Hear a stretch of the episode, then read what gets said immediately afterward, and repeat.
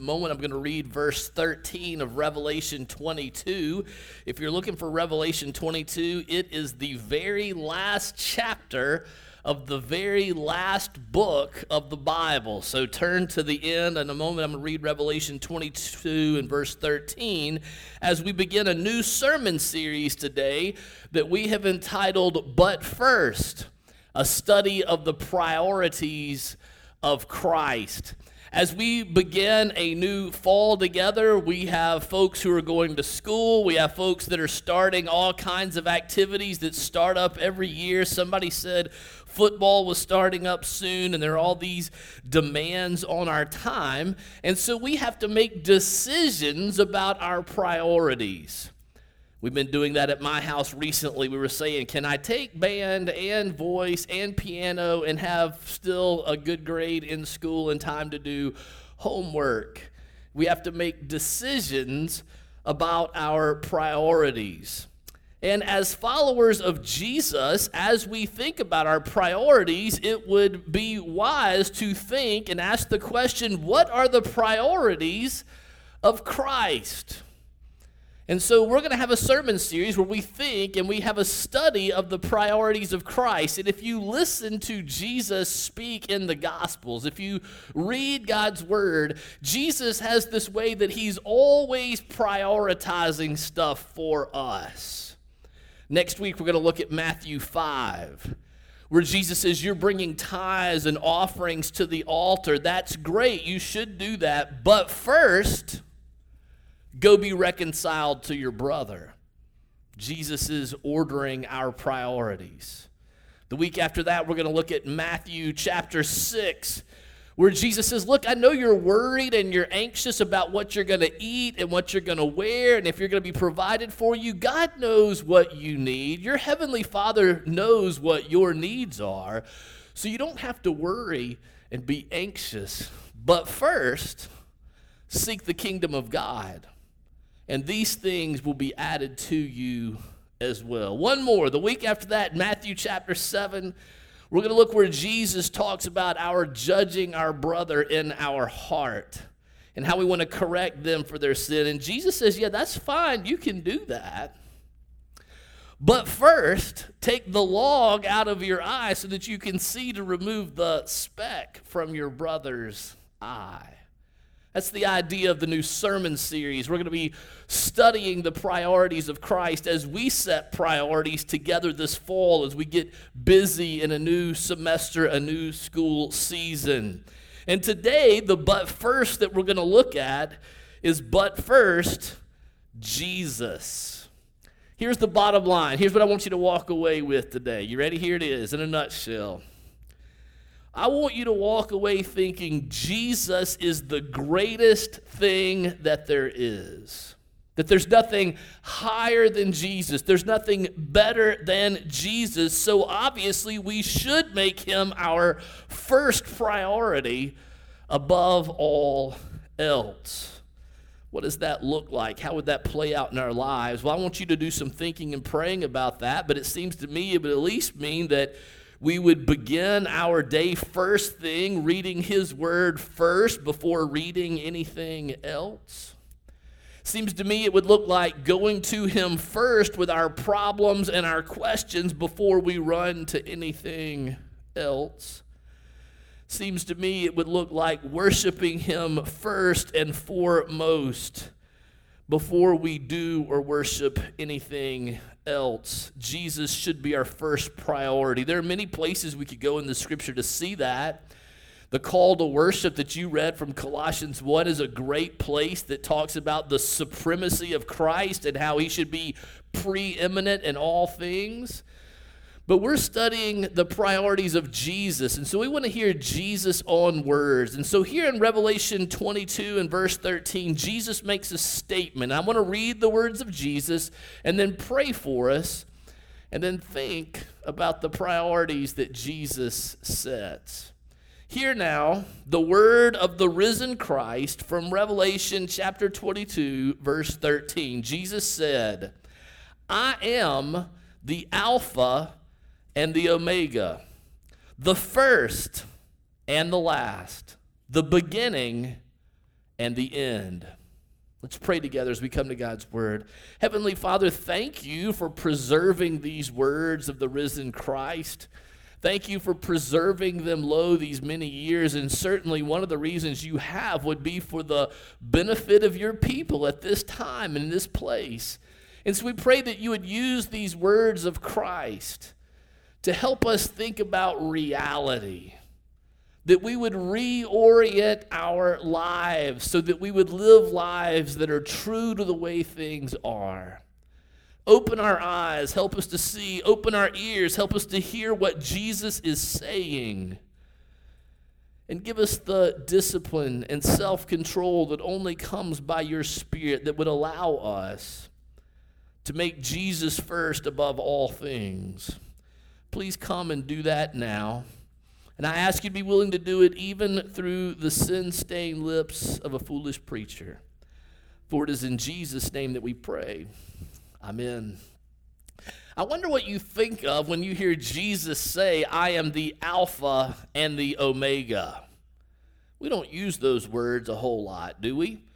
Maybe when you hear Jesus say Omega, you think of an Omega watch. They make some good watches. Or maybe you think of your omega 3 nutritional supplement that you take. We talk about omega in that way, don't we? Or what do you think Jesus means when he says, I'm the alpha? Usually, when we say alpha, the alpha is the, the lead dog, the top dog, the alpha male, the alpha female. The alpha dog is the dominant one, the one that's domineering over all the others. Is that what Jesus is saying here? We have to be careful when we come to a text like this, or really any text, because we have a tendency of taking what we know, omega watches and nutritional supplements, and reading those things into the text and hear Jesus say something that he was never saying at all. It's important for us to understand what was in Jesus' mind, what he was communicating to those original folks, and allowing the truth of the text to speak to us in our context instead of our imposing our ideas on the text itself. What would Jesus have been saying in the context when he makes this statement, I'm the Alpha and the Omega? Well, you need to know that Revelation was originally written in Greek that was the dominant language of the day. A lot of folks knew another language and Greek, sort of like English today. Most places you go in the world, you can find someone who speaks English. It's the dominant language of the day. Well, in this day, the dominant language was Greek. And you need to know that the first letter of the Greek alphabet was alpha. That's where we get our word alphabet. And the last letter of the alphabet, the Greek alphabet, was omega. So, what Jesus is saying here, if he were talking to English speakers like us, Jesus would be saying, I am the A to Z. Makes me think of Amazon, right? It's got that little A and the Z. I thought that was a smiley face, but they're going from the A to the Z to show that they have everything from A to Z, right? Oh, that's what that means. That's what Jesus is saying that he's everything from A to Z.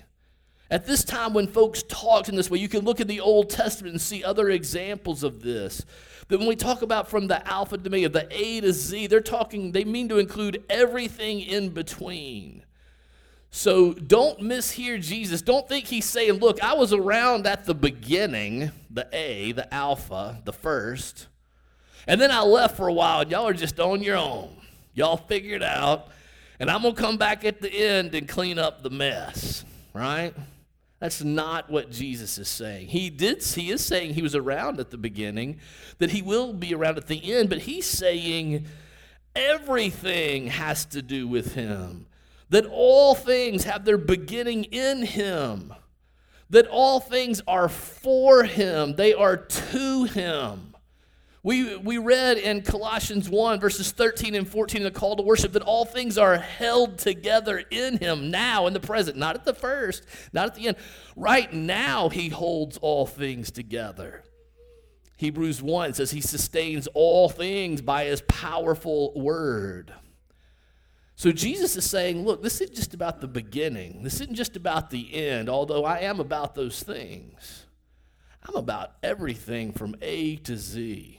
Everything flows from me. Everything was made by me, was made for me.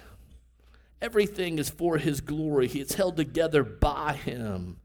And Jesus is affirming those truths we read in our call to worship here with the statement that he makes about being the Alpha and the Omega. I want to take some time to think about that together, the implications of that truth here today. I read a lot of guys and what they think about it. I did a lot of thinking about it. And I want you to know that this is not some theological, uh, just or just some kind of theological, philosophical, impractical thing.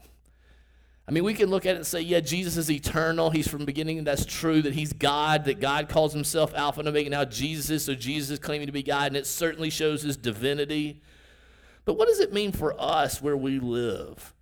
What does it mean for us as we live our lives? And it actually is very practical and has a lot of implications. Let's tease some of them out. Jesus is the Alpha, He's the first, He's the beginning. That means Jesus came before you, and He came before me. And He says that He came before all things because He made them. And we have questions about those things, don't we? We wonder how did all this begin? Where did it all come from? Why are we here? What's our purpose? Jesus is saying here that, that, that Jesus, whatever the specific answers are to those things, that Jesus is in the middle of all of that. Before the cross, we typically think of Jesus on the cross, before the manger, Jesus was involved from the very beginning, bringing order to chaos, calling things into existence because he's the Alpha, he's the beginning, he's the first.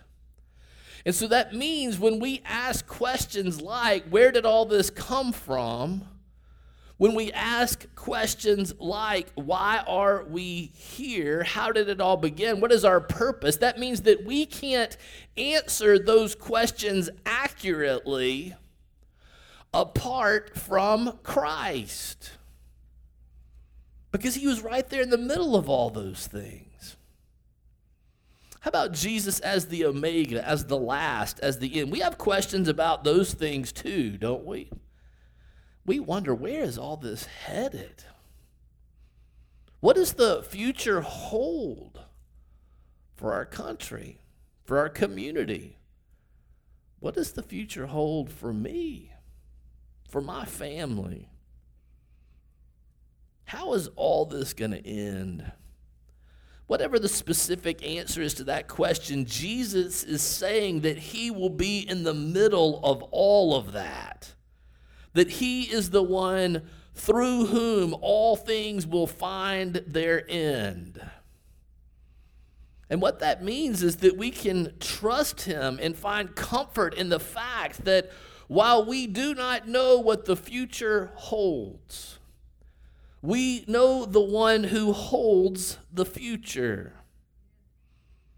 Jesus had the first word. Jesus will have the last word. All problems will be solved by him. All evil will be dealt with by him, either by his perfect life and sacrificial death, taking the punishment for evil, or we wash our robes in his blood so that we are absolved. He talks about that here in Revelation 22. Or evildoers will bear the punishment for their own sin. That's sort of the Alpha and the Omega. What about here today? I wonder what's on your heart and your mind today? What are you concerned with? If Jesus is about everything from A to Z, if everything flows from him, if everything was made by him, if everything is made for him, if he is the end of all things, everything is made for his glory, it's moving toward him and his design for things, you know what that means? It means that there is nothing that is irrelevant to Jesus. There's nothing that you face that he doesn't care about. There's nothing you face that he doesn't know about. He made it, he made all things. And he's the one holding it together to the extent that it's being held together. And he'll have the last word when he makes all things right. There's nothing Jesus does not rule over. In fact, here in this book of Revelation, God refers to himself as the Alpha and Omega three times. And he does it because there's some crazy stuff in the book of Revelation, right? Folks are reading saying, Whoa, that's crazy. I'm not sure I'm looking forward to that. I'm not even sure I understand what that means. And God is saying, Yes, I see there's some crazy things that are going to happen, but I want you to know that I am in control. That I'm the first and the last. I had the first word, I'll have the last word. And these words given to God's people were meant to bring them great comfort. Even in the midst of chaos, these words were meant to comfort the people of God. And I hope that you find comfort in them today. Do you see how practical this truth is, how needed it is, how comforting it is?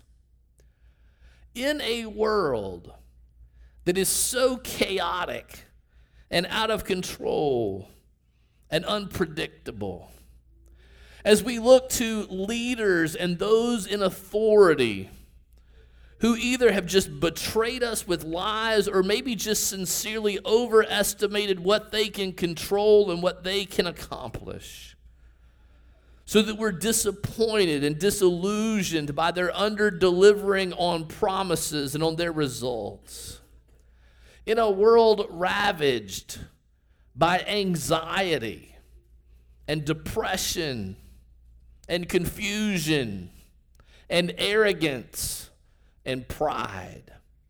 Jesus stands before you today and he speaks to you in his word and he says these words of comfort I am the Alpha and the Omega, the first and the last, the beginning and the end. Listen to me. This is what Jesus is saying to you today in this passage. Jesus is saying, there is something bigger than yourself. There is something bigger than your generation. There is something bigger than your country, bigger than your moment in history, bigger than your problems, bigger even than your greatest fears. There is one who came before us. There is one who will be at work after us. And there is one who is with us in the midst of the things we face, in the midst of our hurt, in the midst of this great brokenness that we face. It should be clear to us by now that we need one big enough. We need one large enough. We need one vast enough who can bear the full weight of our grieving and our hurt and our questions and our disappointments. In this text, Jesus claims to be that one. That's what he's saying. Now, it's up to you whether you believe that. It's up to you whether you accept it. It's even up to you whether you live like that's true, because a lot of us profess that and then don't live that way. But whether you believe it and just need to be reminded, or whether you have great doubts and need to be convinced, let me just tell the story again. When I say the story, I don't mean it's fiction. I just mean the whole thing from beginning to end. Let me just tell the story from beginning to end. Really, we got to go to lunch. Listen, I know how this one ends, okay? We're all right. Let me just tell the story from beginning to end again as Jesus tells it in his word. Here's how he tells it He starts, In the beginning, God In the beginning, there was God, Father, Son, Holy Spirit, in perfect relationship with one another. In the beginning, God created the heavens and the earth. He didn't have to have a creation, He wanted one. And God created all things by the power of His word in the space of six days, and all very good. His creation is so miraculous, so structured from a tiny cell all the way up to the laws of the universe. God created such color and texture and beauty, such diversity. How creative is God? We think we're so creative. God is so creative. And He made this world and made us, and He gave us a job to do. He created us in His image to reflect what He is like. That's why we're creative. That's why we love beauty, because we're made in His image. God made us male and female. And he gave us a job to do. He said, You are here. I want you to be fruitful and multiply images of God. I want you to make more images of me until they fill the earth. And I want you to, secondly, rule over this creation the way that I would, in God's place. That we would rule the creation, bringing order out of chaos the way the God in whose image we're made would do. In this beginning, the world was perfect. There was no shame, there was nothing to be ashamed of, no fear, nothing to be afraid of. There was no blame, nothing to blame each other for, no pain, no oppression, no decay, no death, no amber alerts, no reports of cancer. Those things weren't there in the beginning. Well, why do we live in a world with those things? There was a fall. The people made in God's image did not live life the way He designed it to be lived. And as a result, all these things shame and fear and blame and decay and death and oppression all these things came into the world. So, listen, I want you to understand that things are difficult not because God's not good or because God doesn't care or because He's not in control. It's none of those things. Things are the way that they are because we don't live life the way God designed it to be lived, and so things are broken. But God has not given up on his creation. He remains committed to his creation and he is redeeming all things. God is fixing what is broken. You said it in the call to worship in Colossians 1 that he's redeeming all things to himself through the person and work of Christ Jesus. We tend to think that he's just redeeming us, and he is. Go back and read Colossians 1 this afternoon. Paul says God is redeeming all things. And then he says, okay, and he's redeeming you, you too. But he's redeeming all things, making them new the way they were from the very beginning. Jesus did that as he walked on the earth in the flesh, healing people. That's what his healing ministry is about. It's not so much that we're called to have a repeat performance, is that he has mastery over physical things, whether it's the weather, whether it's demons, whether it's our health. And he's pushing back the effects of the brokenness in this world. And now that he has ascended into heaven, he uses us to redeem what is broken. We're the literal hands and feet of Christ. In Colossians 1, we read where we are the body of Christ. He is our head. We get our priorities from Him, but we're His hands and His feet. So we get to be a part of pushing back the effects of the fall and the brokenness. And so we enter into brokenness. We're not afraid of brokenness. We're not afraid of the broken things in the world. And we're willing to wade into those things because we know that Jesus has power over them. and that He may use us to fix what is broken. And that even if He does not, we know a day is coming when Jesus will come back and make all things right. He will wipe every tear from our eye. There'll be no more mourning or crying or pain, not just because we man up and stop crying, but because there's nothing sad to cry about anymore. Because He's fixed all things and He's made them right. And God will live in our midst with us with direct fellowship with Him forever.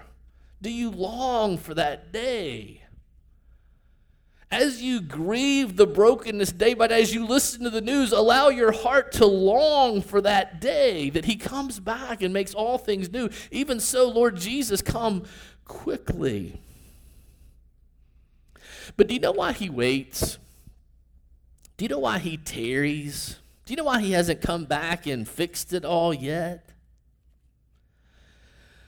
Because He's waiting on all who are His to come to him.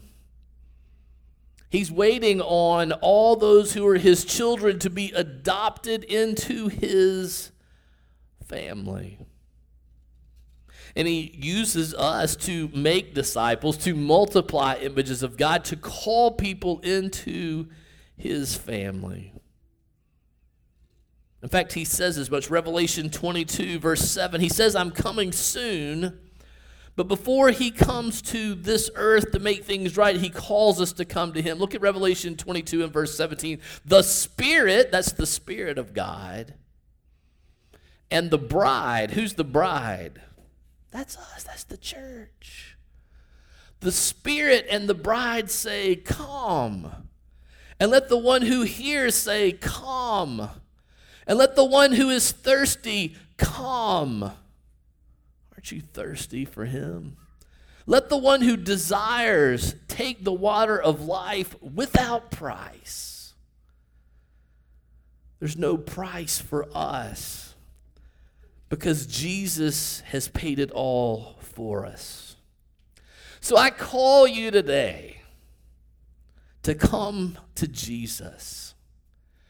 Jesus is the greatest thing there's nothing higher than him, there's nothing better than him in the entire universe.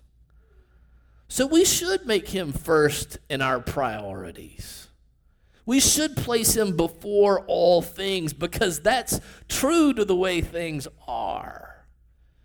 It's an accurate depiction of reality. So I call you, read his word first every day before you read anything else. Allow that to shape your mind and your heart and the way that you lean into the day. Go to Him first in prayer with your questions or your problems or your anxieties before you run to anyone or to anything else. Worship Him first in your day. That's why we meet on the first day of the week to worship Him. Yes, because Christ rose on that day, but we worship Him first before we do anything else. I invite you to come to Jesus today. Let me pray and ask God to help us to do that. Let's pray together. Heavenly Father, I know we can't come to Jesus unless you draw us, unless you enable us. So I just pray for my own heart, for my own family, for my own friends here. Holy Spirit, be at work in our hearts. Give us that thirst that can only be satisfied by Jesus. Give us a, a hunger and thirst for his righteousness. Give us a desire to see your kingdom come and your will be done here on earth as it is in heaven. Please come and do this work in us. And then we pray that you would be pleased to do your work through us. For it is in Jesus' name that we pray. Amen.